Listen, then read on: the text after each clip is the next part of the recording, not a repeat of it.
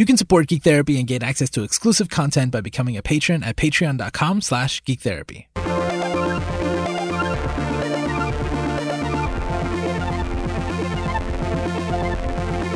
Welcome to a bonus episode of GT Radio on the Geek Therapy Network.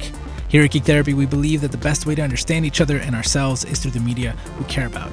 My name is Josue Cardona, and I'm here just to intro this very special episode. Today is Valentine's Day, and whether you celebrate it or not, you will see a lot of media about relationships and sex and candy and romance. And there's a show on the network called Hero Nation that just did an episode on super couples in comic books. So imagine superheroes who are dating, who are in relationships, who are dealing with the things that you deal with in a relationship. These are these are media examples of that. Hero Nation is a podcast on the Geek Therapy Network. It is a great show hosted by Sophia Ansari and Breck Warren. What they talk about is diversity in comic books, in superhero stories, in popular media. They're celebrating diversity through the stories that we love. It's a it's a great show. If you've never listened to it, please subscribe to the to their feed.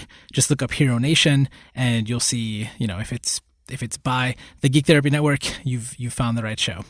And this latest episode again is on relationships among superheroes and, and characters from comic books. It's really great. So I hope you enjoy this bonus episode on the GT Radio feed. This is episode number eight of our GT Network podcast, Hero Nation. To find more Hero Nation, visit heronation.geektherapy.com. You can find subscription links, or again, just look for it on your favorite podcasting app. Now, this episode is on relationships. The upcoming regularly scheduled episode of GT Radio is all about sex. So, we've got all the Valentine's Day topics covered here on the GT Network this weekend. So, I will catch you in a couple days. Enjoy. Welcome to the Hero Nation podcast. My name is Sophia Ansari. And my name is Breck Warren. And we're back. I feel like we're yes. always saying that because uh, it's been like, what, four months, right? Yeah. yeah. but that, that's that how long. we roll. That's how we roll, right, Breck? yeah. You know, we, we like to keep everyone on the edge of their seats. Right, right. That whole when will they come back or will they ever come back? Dun dun dun. it's like comic books, the suspense and, and the thrill, uh, right? That that's just how we do it here at Hero Nation. Yes. Um, but today's episode, which is going to be the first one in 2020, man, it's 2020. Yes. Um, that's crazy, right? Happy New Year. Happy New Year in February now. Okay. Yeah. Um, but this episode is a special one because it's all about love. Aww. Yeah, you know, especially with Valentine's Day right around the corner, we thought this would be a fun topic to talk about. Yes. After all, one of the biggest things about comic books is that superheroes suffer. Mm-hmm. You know, I mean, Peter Parker, Batman, list goes on and on. And they might have magic or capes, but they definitely have their fair share of relationships, ups and downs. That is very true. And really, what is a superhero story without some sort of challenge, right? That's what they're mm-hmm. all about. Mm-hmm. And relationships might be the ultimate challenge for the superheroes, right? Right. So let's, you know, dive into the first one, which I think is a fan favorite, you know, Luke Cage and Jessica Jones. And if you want to learn more about Luke Cage's backstory, check out our episode called Black Superheroes, when we explore his backstory. There's also the Netflix shows Jessica Jones and Luke Cage now, in the comic books, they're married and they have a daughter together named Danielle Cage, or Danny, named after Danny Rand. And she was named, of course, again, after Iron Fist, Luke's friend and partner, business partner.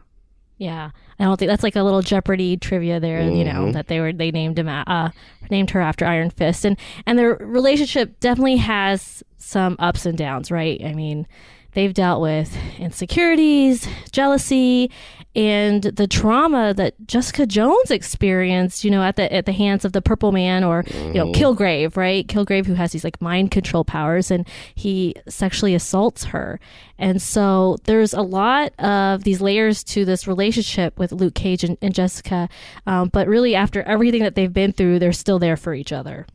That's right. I mean, the two super strong superheroes who also have to balance a regular family life I think the story is really relatable in that sense. You know, there's this whole storyline which came out in 20, uh, 2006, and it was in event, New Avengers number 22, which to this day is my favorite single issue comic book of all time.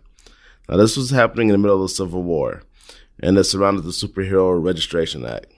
Okay, wait a minute, pause. Now, if you don't know, Civil War was basically heroes for and against the Superhero Registration Act, or the SRA. Now, one side was pro SRA, which was Iron Man, and the other side was nay SRA, and that was led by Captain America.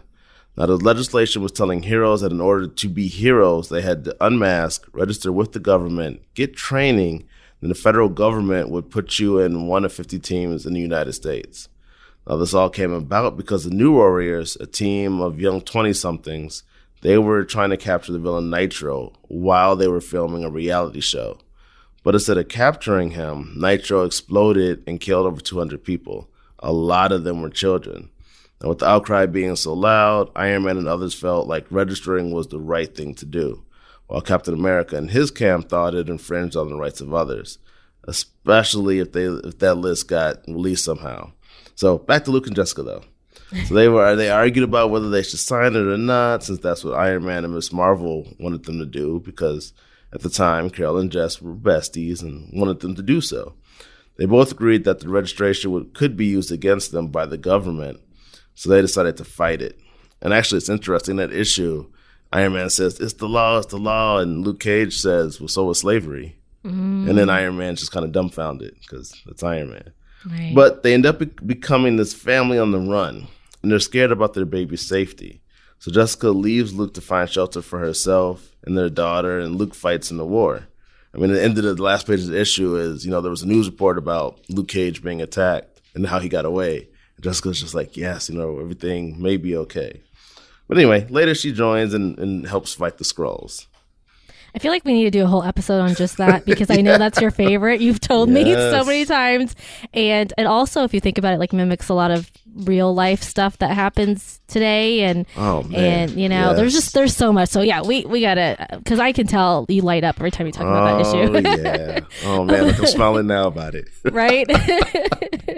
Um, but yeah with you know with luke cage and, and jessica jones they were you know the the whole i guess the moral of that was that they were able to settle their differences and, mm-hmm. and, respect one another's choices, even if they couldn't agree on everything. You know, and, and, Jessica didn't stop Luke from fighting a war that he obviously believed in, yes. and and Luke didn't stop her from protecting their daughter, obviously, because mm-hmm. you know he knew that was important. So they were both able to find a way through war and still stay together and so we see that they you know disagree on these political topics and they disagree on parenting you know issues here and yep. there but they always find a solution and they move forward together um, and, and, speaking of parenting issues, just because this is just cute, but there's I don't know there's Secret Invasion, uh, New Avengers number forty seven. Have you seen that one? Yeah. Have you read that one? Yep. okay. So you see Luke Cage changing a diaper in that one, right? yeah. And he basically freaks out over baby poop, like something about yeah. the color of the baby poop. I He's like, get it. Yeah. and so and I imagine him like saying "Sweet Christmas" when he opens up that diaper.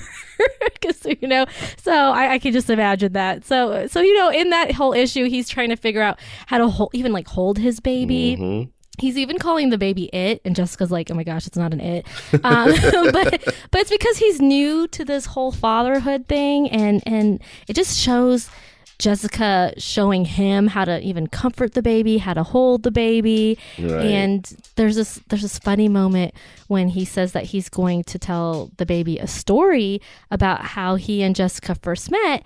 And Jessica's like, Yeah, I already told her that story.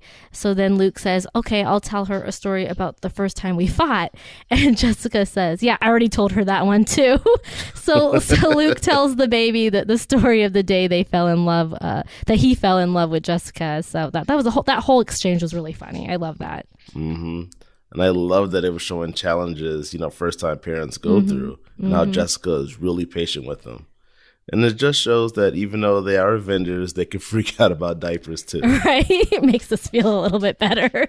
Um, so, yeah, definitely. I, I love that show of vulnerability from two very very powerful people. And mm-hmm. uh, in New Avengers number 49, Jessica actually accidentally leaves her baby with a shape shifting Skrull. And she, I mean, obviously she thought it was somebody else, obviously. It was Jarvis. Oh, yeah, yeah, yeah, exactly. She thought the it was Jarvis, but it. it. wasn't. But it wasn't, right? Yeah, exactly. right. So she was, she was trying to be a good parent, but obviously mm-hmm. she didn't know. And then when she realizes it's a Skrull, she tells Luke, and he finds a way through his resources and everything um, to, to find Danny. And it again, it just showed how Luke, you know, he wasn't angry at her and he didn't blame her, and he agreed that their like their superhero lives puts their da- their daughter in danger obviously. Mm-hmm. you know she's always going to be at risk because of the jobs that they have. And so they talk about how they have to work really hard to balance their two worlds um, in order to protect their their child at the same time. Yeah and that's why there was a, an issue. I can't remember what it was but they actually had to look for a nanny you know, mm-hmm. to be there for Danny in case, uh-huh. you know, they had to go save the world or whatever. Right. And they go through all these different candidates, and it turns out their nanny turns out to be Squirrel Girl uh. in the end. Of all the people, Squirrel of Girl. all the people. yeah. You know, and families everywhere can definitely relate to that work life balance. I mean, yes. everybody has that. Mm-hmm. And so our next couple is Cloak, who's Tyrone, and Dagger, who's Tandy. So TNT, if you would, mm-hmm. that's easy to remember and they first appear in Peter Parker, the Spectacular Spider Man number 64. now, they both met in New York when they were teenage runaways. They both came from very different backgrounds. I mean, Tyrone was 17, who was a stutterer, and he actually ran he actually ran away when a stutter prevented him from stopping his friend from being shot by a police officer believed that he had robbed the store, and he just couldn't get it out in time that mm-hmm. it wasn't his friend; it was somebody else. Right. And then Tandy was a 16 year old girl from a rich family who ran away because her supermodel mom was too busy to spend time with her. Now, Tyrone was actually going to steal from Tandy when they were on the streets, but before he tried to rob her, she ends up getting robbed by another guy, and Tyrone stops the guys and gets her purse back. They become friends, and then while homeless and on the street, some guys ask Tandy if she needs a place to stay, so Tyrone goes with her to protect her. Then it ends up that these guys work for a chemist who had made this synthetic heroin. He had been testing it on homeless teens and it always ended up killing his subjects. So he tested on Tyrone and Tandy, but they somehow ended up surviving it. And they escape and the drug turns them into super superheroes pretty much. Right. Yeah, that, it's a it's an interesting storyline, I think, and mm-hmm. and and it's also interesting how their superpowers are sort of linked to one one another. Yeah. Uh, their their powers represent shadow and light. So cloak can put his enemies into a dimension of darkness by using his cloak, which is I guess basically a portal to darkness, right? Basically, yeah. um, and he can also use that uh, cloak or that dimension for teleportation. So I guess a, a span of miles on Earth are only a few steps in the, that dark force dimension. So he can use it as a shortcut to go back and forth and help him teleport from one place to another. Mm-hmm. And so he has, you know, ultimately he has this need to feed on light, like this hunger. Um, and he can take that light from the the people that he defeats, or Dagger can give it to him. Um, mm-hmm. And so, da- and Dagger, she can project light, these light daggers, and so she can basically feed cloak that light that he really really needs that he's hungry yeah. for. And but the people who are this is always interesting but to me that the people who are in cloak's darkness you know that are put into that dimension they feel numb and cold and have really scary visions of their own fears and nightmares. And anyone who stays in that dimension for a really long time just sort of loses their mind and goes insane.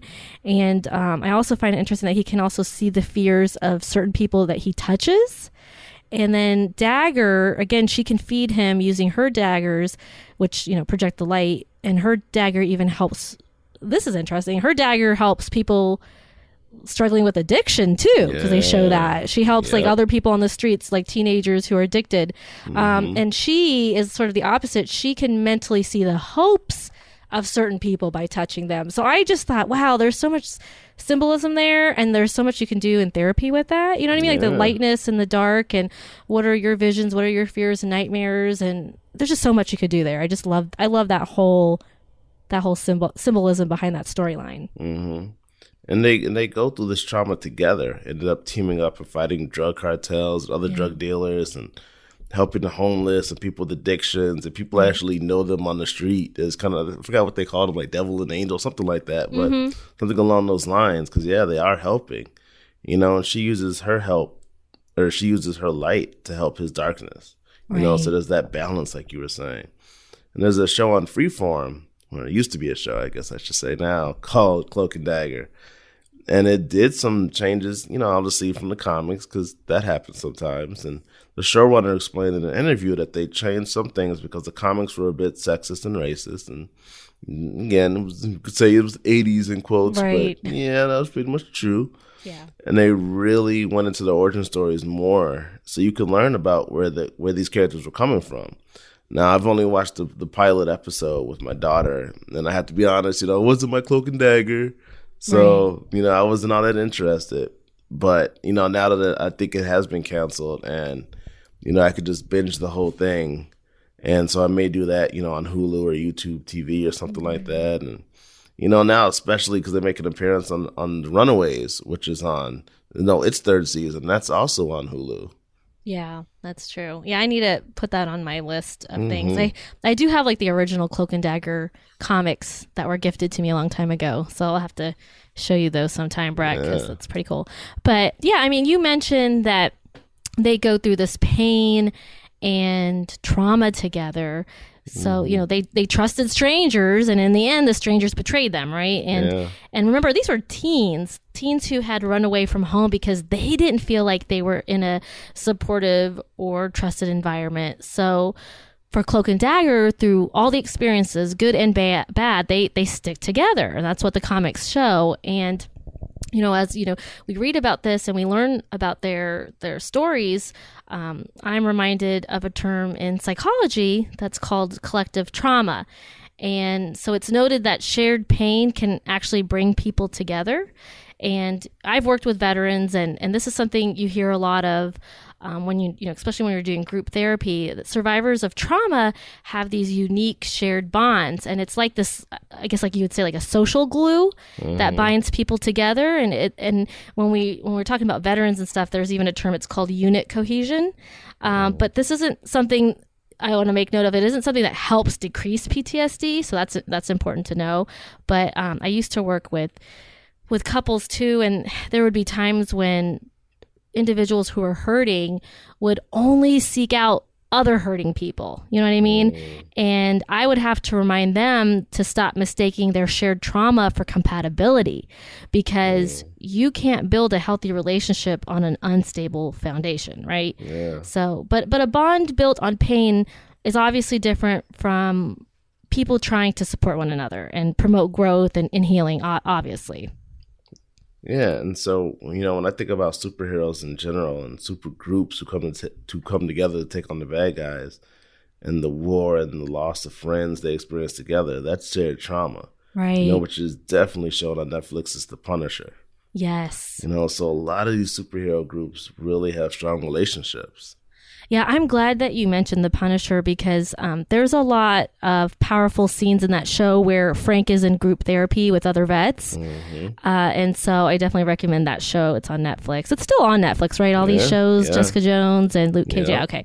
So so yeah, that's another that's another show that people should add to their list if you haven't watched because Punisher is pretty pretty powerful and that's come up a lot uh, with me when I'm working with clients. Um, so I, I talk a lot about that in workshops about how veterans respond to the Punisher storyline because it seems most in line with their own experiences when, when it comes to PTSD. So definitely check out the Punisher. But yeah, I mean, in that sense, you see a lot of trauma bonding, like you're mentioning, and but we know in the in the real world, not comics, but in the real world, when two people come together with these things in common, they can both become agents of pain and they can become agents of coping for one another, if, if that makes any sense. Um, so they they make the mistake of thinking that their shared trauma would translate into compatibility because they assume that because they hurt the, the same that they would also love the same. Does that make sense? yeah no and so and, and that can happen you know and also you know what can happen is that it can create a, a cycle of re-victimization that basically ensures that neither of the individual in the relationship moves beyond the pain that binds them together. So it's not as cookie cutter clean as a comic sometimes obviously. You know mm. sure your origin story may start out the same in pain and, and trauma, but that doesn't mean that your destination is the same. Yeah. Ooh, I need to be like writing that in a comic book. But yeah. And I do think it's interesting how Cloak and Dagger do explore that because each brings their di- darkness and light to the table, you know, and that's any superhero, right. you know, and they have to figure out a way to support one another, you know. I mean, the two of them broke up, but eventually got back together because they realized that they truly needed each other. And for a story about super super powered teenagers, you know, that that's pretty deep. It is pretty deep. See, like, did you even think we could get into such a deep conversation about Cloak and Dagger? and really, that's exactly why comic books can seamlessly be incorporated into therapy. And like again, the, the symbolism with darkness and light, that's just so powerful. There's so many layers there to explore, and it's definitely a story that has a lesson to be learned. And one of the lessons being that our pain may bring us together, but it doesn't mm. mean it doesn't help for us to stay there and the main goal of the relationship is to really end the cycle of trauma bonding, right? Right. So we need to get each other beyond it so that we can grow and obviously live meaningful lives and and that's what is called post-traumatic growth that's a term in psychology and it's really about using your strengths to move you forward after the trauma and like i said cloak and dagger definitely show that and again it's just about some teenagers that ran away but Right. again you know it's it's pretty pretty powerful Right. and and I want to just um, since you know we're on the topic, I want to just mention that if you're in a relationship with someone who has experienced a trauma, you you, you know, and I, I'm thinking of this just because of we are talking about Jessica Jones and Luke Cage earlier, and, and Jessica's been, uh, you know, she's a survivor of, of sexual assault, right? So this is where my you know mind is just reminded of this. But you know, for that person who's in that relationship with someone who's experienced a trauma, you probably feel alone and frustrated because you don't know how to make your partner feel better. And as we know with with Jessica Jones, she does a lot of this emotional numbing with her drinking, right? She drinks a lot. Um, so in order to to heal and make the relationship healthy, I think it's important for people to be in therapy together, right? Couples therapy Yeah. and also get your therapy individually. Um, and, and for that partner, back to that partner, just remember that you don't need to try to fix or heal the trauma. Healing from trauma takes time, right? Uh, The brain needs time to process the the traumatic information, the experience. So, really, the best thing uh, a partner can do is be there and listen when a person who's experiencing the trauma symptoms needs to talk. Just be supportive emotionally, and you can offer statements like, you know, wow, that that sounds like it was really difficult to deal with, or you know, I hear you saying that this is really hard for you right now. You know, just saying simple things like that can be really validating for that person who's experienced the trauma. So it sounds like being present is key. Yeah, exactly. Being present and also don't take it personally because your partner partner is trying to work through some really tough stuff obviously right? So they might dis- distance themselves emotionally or physically but that has nothing to do with their feelings about you because this is totally normal. And and I hear this a lot again with people I've worked with, you know, and I always remind them if you're trying to connect with your partner physically, um, then you need to ask them first, you know, what do you need? And also talk about what you need because obviously one person shouldn't feel rejected because that can affect the relationship as well, right? Mm-hmm. And again, it just sounds like communication is so very important. Mm-hmm. I mean, I know my wife is always telling me sometimes I just need you to listen. Exactly. I mean, that's, I mean, isn't that just like the number one relationship advice out there? yeah, so, I think so. So exactly. So again, get your own counseling. Everyone should, you know, be in therapy. We always talk about physical health, but mental health is just as important. And get couples counseling together as well, and, and take care of yourselves. And and remember, there's hope, right? There is mm-hmm. hope, which is what I believe superhero stories provide us. Yes, and that's why you know we love them so much. We do. You know, Yes. I mean, so next up on the list, keeping moving. Yeah. we got deep there. I Yeah, We're, like, okay. we're like, okay, wait a minute. Let's look at the time here. Okay. So. All right. Keep it moving, Breck. What's All right. next? North Star and Kyle Jinadu. Jinadao, Jinadu. Janadu? Janadu? I don't know. Yeah. Jinadu? That sounds I don't good. know. I'll go with that. Okay. Now, North Star was the first openly gay character in Marvel in the Marvel universe. I mean, it was a big thing when he came out, Mm-hmm. and this was you know mid '90s, so AIDS crisis was still full in swing, and he came out, you know, to everyone. Came out to his team, his twin sister. I mean, just everyone. Now, his and Kyle's wedding was the first gay marriage in mainstream comic book history. And you can read about it in 2012's Astonishing X Men number 51. I mean, it was a double fold cover, still regular right. priced. And I do want to touch on, because I know some people say, what about? I got you guys. Apollo and Midnighter had, and, and Midnighter had been married in Authority number 29 a decade before in 2002. But again, this was the first in mainstream comics. Right, right. I think they actually got married on the last page of the issue. Because again, I have that, so I know. Of course, you so do. I, again, I, I, got you guys. I know. I know. now, in the comics, they deal with issues surrounding the rights to get married and also topics like deportation, where Kyle is threatened to be sent back to Canada. There's also Ray Montoya, who is Dominican, and in the new Birds of Prey and the Fantabulous Emancipation of One Harley Quinn. That's a long title, but I like saying it. right. And she was dating Kate Kane, who becomes Batwoman. And they come from very different backgrounds also. Now, Renee comes from working class family and Kate is a rich socialite. The relationship didn't work out, though, because Renee was hiding her sexuality. Renee was also the superhero of the question. Well, she eventually becomes the superhero of the question, I should say. And Kate couldn't handle this because she was already leading a double life by being Batwoman, as I stated before.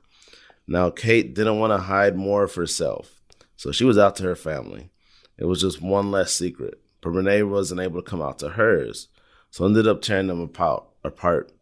Now, I think I know. I think in the comics she did come out to her family. I can't remember, but I know at least on Supergirl, when she came out to her family, her her father took a minute to accept her, but I think eventually he did.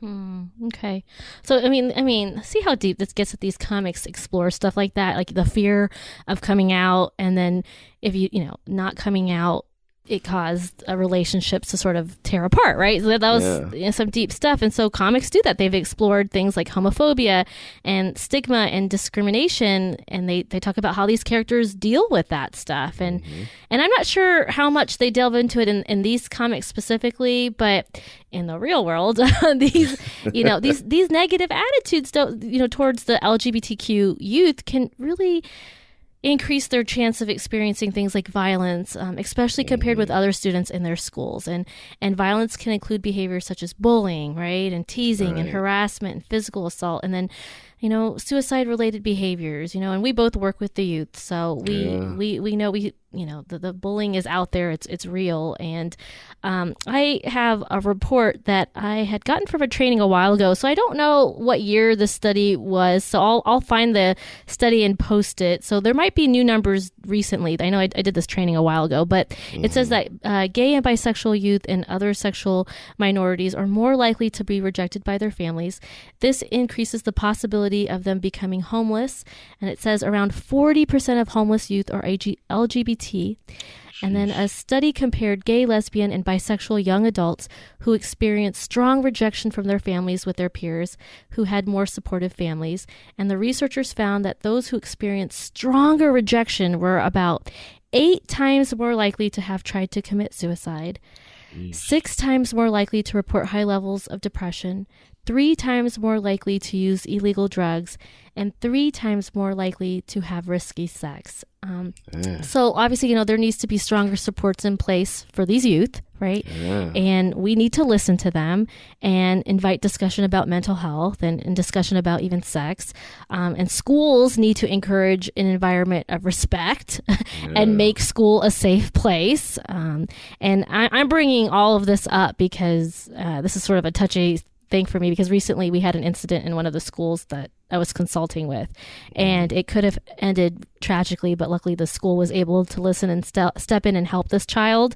Um, so that's why this, you know, really gets my heart because these are kids who are just they're struggling and they're just, you know, I just it hurts my heart. So I just want to say if there's anyone out there who is listening and is struggling, I just want to say to you that you are loved, right? You are loved. You are not alone. You bring a light to this world and don't let anyone ever diminish that light, right? Mm-hmm. And if you need someone to talk to, you can call the Trevor Lifeline. And the phone number for that, I'm going to give it to you right now. The phone number for the Trevor Lifeline is 1 866 488 7386. And it's a totally safe and judgment free space to talk. You are not alone. Yeah, I mean, absolutely. You, you're all loved. Yes. You know, we're sending you a hug now, or as my kids Yes. all, we're we're giving out huggies. Yes, yes. we You are giving out huggies. Yes. Yes. So I, it's just an important thing, to, you know, to bring up because I know, Yeah. you know, suffering is just it's, it's part of the human experience, right? And we need to be there for each other. We need to show compassion, right? So, just really, really important. So, yes, we love our Hero Nation tribe. Yes. Um, so Breck, what is next on this list? I really feel like we should have done like a top ten, like a Dave Letterman top ten, but whatever. oh man, see that would, that would have been too much. yeah, fun. that would have been a little bit more easier. But okay, go ahead. But next on our list is Kyle Rayner, one of my favorite Green Lanterns, yes, yes, and Soranik N- Natu. yes, now, yeah. Kyle is a Green Lantern, and he meets Soranik in the Green Lantern Corps. Now, they were partners in battle for a while, and they weren't even allowed to even have the relationship because there was this thing called the New Laws. And the third new law stated that Green Lanterns cannot form relationships. Now, eventually, they go against the rules and go public with the relationship. So, here's a story about forbidden love. Yeah, that that's see that's so interesting. Green, the Green Lantern world in general is just so fascinating. And when I talk about it in workshops, I talk about like the colors and the emotional spectrum. And like, oh, there's so Mm-hmm. much you can do with that. So definitely check out the Green Lantern stuff if you haven't, because there's so many sto- storylines, and there's a lot of diversity in that too. Be, because we've even talked about like Simon Baz being one of like the, Oh, the. Arab uh, Muslim Green Yep. Lanterns, and and John Stewart being the black, you know, Mm-hmm. Green Lantern. So there's there's a lot. It's not just okay. There's one Green Lantern and that's it. So, um, so it's not just Hal Jordan out there, people. So, No, no. so Kyle Rayner is a good one. Yes. Yes. so, and then I have another interesting one to add to our list that um, we haven't talked about a superhero with a supervillain relationship Oh. yet. Oh, so there's Bishop and Deathbird. Do you remember Oh, those? true. Yeah, Okay. So. Bishop was an ally of the X Men, and Deathbird is obviously she's an, uh, an enemy of the X Men, and she's an alien. So this is one of those interspecies relationships, but Yeah, um, yeah. but it's interesting because the relationship is, you know, something that you wouldn't have guessed. It's unlikely. But then you do see eventually that Bishop wears off on Deathbird to the point where you actually see her having mercy in combat at one point. So it's sort of a good example of changing one for the better. Isn't that romantic? Aw. Yes, it is. See, that's what it's all about. See? What, what do you got next, Breck? Well, next on our list is Carmilla Frost and M'Shulla Scott, who were Hmm. the first interracial kiss in comic book history. And that was in 1973. But then there was also Iron Fist and Misty Knight, who were the first interracial kiss in mainstream comics in 1977. Yes, and and you know that's a comic. Here's a, a, comics. I guess it's not really comics, but it's a fun fact for you. Um, so when you're on Jeopardy and you get this, you're going to share your money with Breck and me, right, people? Um, but um, the first uh, on-screen interracial kiss. Do you know who that was, Breck? The first Of on-screen. Yes, I do. Okay, well, I'll just tell everybody because you know everything. But um, it's, it's Captain Kirk and Uhura. So they were the first on screen. So I'm not talking about comics. Um, Yeah. And so my, I just my mom wanted. is a Trekkie, so yeah, that's yeah, yeah, yeah, And see, and my husband is a, a Trekkie. He loves Star Trek. So that was my little Hmm. nod to my husband who loves Star Trek. He can do, you know, I keep telling him to do a whole podcast on that, but he doesn't want Hmm. to. But yes. All right. So next up um, is I've got Forge and Storm on my list here. Oh, see, you go. So Forge is Native American of the Cheyenne Nation, and Storm is from Kenya. yeah. And we know and love Storm very much. So both are members of the X Men, and Forge's ability is that he possesses this superhuman intelligence of technology, and he invents things, and he has good marksmanship and all that kind of stuff, right? And then obviously we know Storm; she has the ability to control the weather, and she can fly. Um, so then in 1984's Uncanny X Men number 186, Forge actually rescues Storm after she falls into a river and she gets hit by this weapon, and the weapon permanently um, neutralizes her abilities, so she no longer ha- has them anymore, and that's why she you know falls out of the sky and, and hits the river. So then he helps her recover and heal during this time, and during this time of recovery, they begin to fall in love, right? Aw. But then this takes like a soap opera turn. Um, but then it takes a turn, and it it turns out that Forge made the technology that took away her ability. Dun, dun, Dun, yeah, so when see, it is, it's like Days of Our Lives or Yep. something up in here. Um, we need like Mateo or whatever to pop in or whatever. I don't know. So so when Storm finds out, obviously she's like, "What?" You know, and she leaves and gets angry at him. And so you know, it's definitely a story about betrayal. Like this is definitely a story about betrayal. But then I don't know. There's you know with comics, like you're always saying, Breck comics. Um, there's like so many things that happen in between. But later on, they do c- reconnect because. Um, and there's a whole backstory to this, so I'm not, you know, maybe one day we can go into it. But they basically end up in another dimension, and it's void of all human life. And so I guess because there's nobody else, they they get back together and and I guess rekindle that love. And Forge ends up helping her get back home. Um, so their story really is centered around the themes of betrayal, but then of regaining trust. And so, you know, he kind of tries to make it up to her, right? He's like, you know, I betrayed you in the past, but I'll get you back home out of this dimension. And I guess she she forgives him, or yeah, yeah. And so, yeah, I know. and, and so, betrayals, of course, you know, they can be psychologically traumatizing. You know, I'm sure Storm's trust in those around her was greatly affected after learning that the man she loved, the man that helped her heal from her injury, was the same guy who took away her powers and caused her the injury in the first place, right? Exactly. yeah. So the story does show that restoration of trust and repair in, in the relationship. And uh, a key part of restoring trust is about taking responsibility when you make mistakes. And so Forge does eventually create this machine that helps restore her powers. And he eventually goes on to work for the X Men as part of their tech support. Um, so they do end up going their separate ways, and both of them sort of acknowledge, okay, the hurt and the pain that was that was in their relationship and what they went through. And and one of the panels in extraordinary x-men's number 18 that it shows them hugging each other and storm tells forge i once loved you very much and so much has happened since then but a part of me always will. Wasn't that beautiful? Oh, man, that was yes, see? soap operas Yes. right okay i don't know i don't know if you like that one breck what do you got No, no. Because also, real quick, I just want to add, you know, Forge in his origin story, he was a Vietnam vet, ah mm. and you know, he watched his whole company or his whole I don't know what the troop battalion company. I don't know what he. There was a whole group around him who ended up dying, okay and he was the only one who made it out. You know, so that's even more Mm. trauma on top of that. That's true. So he's coming at it with his own issues, and then Yes. yeah, so makes so he was trying to make it up to her. I guess in the end it worked out, and they were able to respectfully go their own way. So Yeah, yeah, that's that's all you can ask for. you Yeah, know, yeah. end of the day. Look at us. This is like the love advice hotline. that's what we turned this episode into, didn't we? yes, yeah, we what do you got? What do you got next on your list, Breck? Well, next I got Wally West, my favorite yes, Flash, I know a lot. and yeah, Linda yeah. Park. You know, they're a good couple to talk about because Linda is a Korean American TV reporter, and they go through a lot together. I mean, she gets abducted.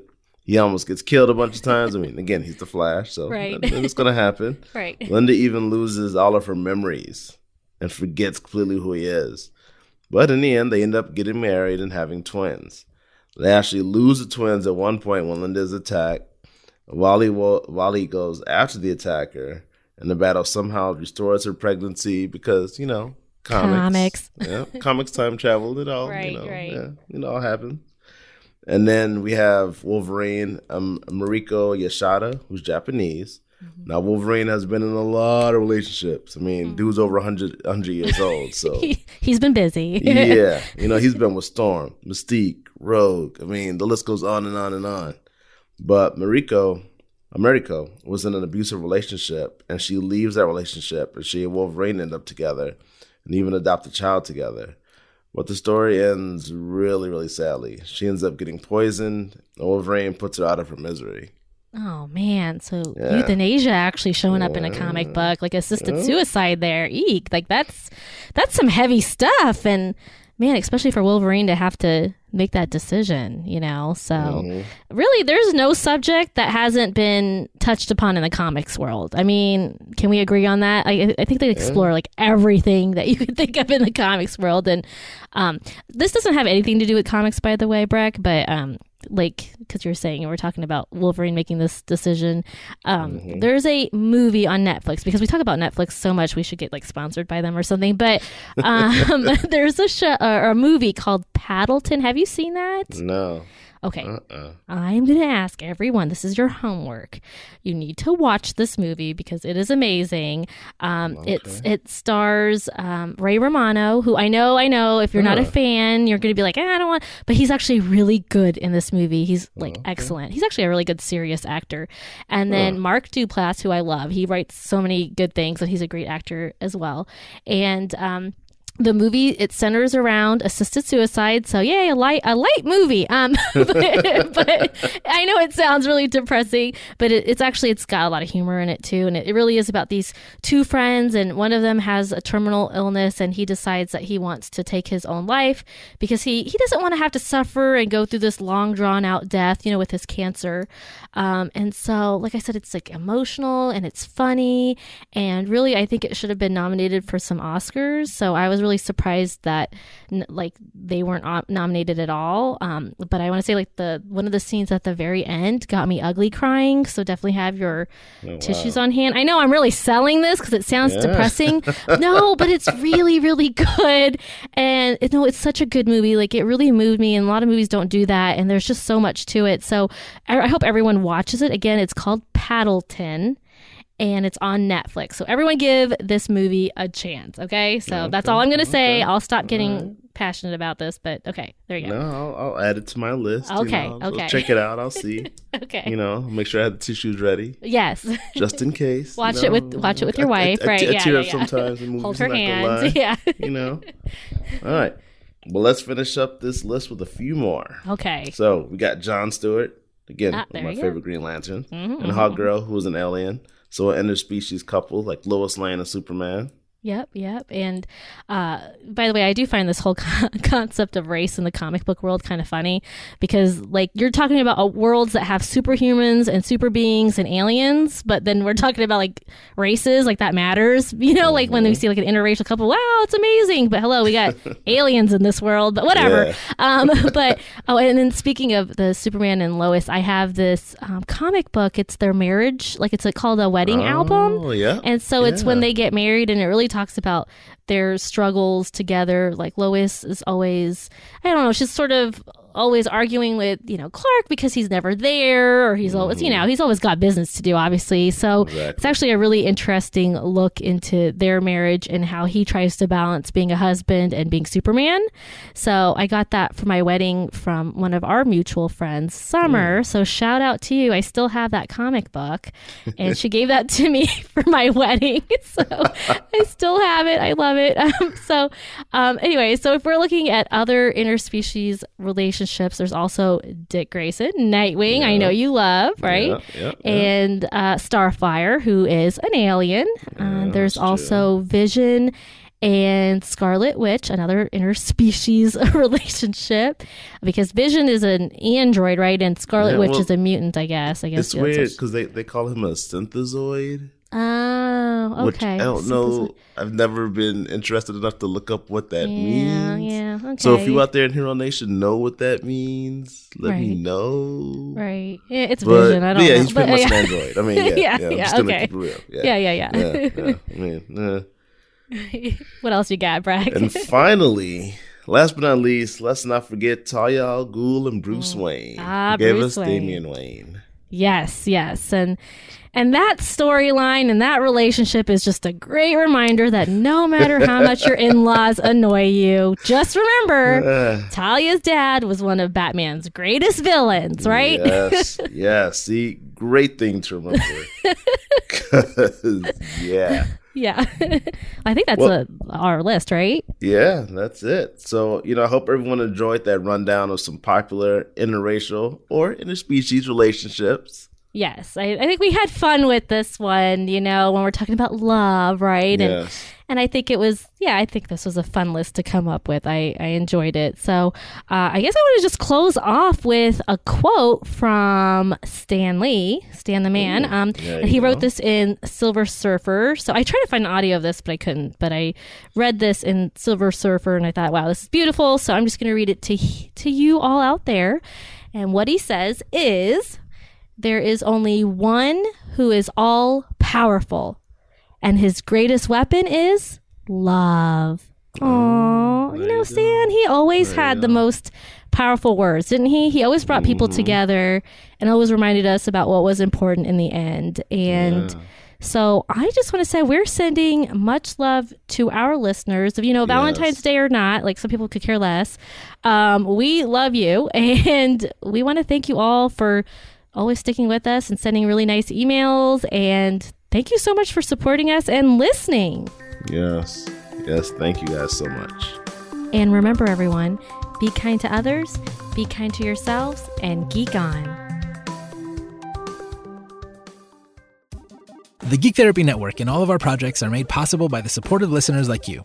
You can become a patron for as little as $1 a month and gain access to exclusive content, behind the scenes stories, swag, and more. Sign up at any tier and we'll send you a welcome kit in the mail anywhere in the world to celebrate your first month.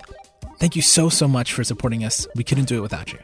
You can learn more at patreon.com slash geektherapy.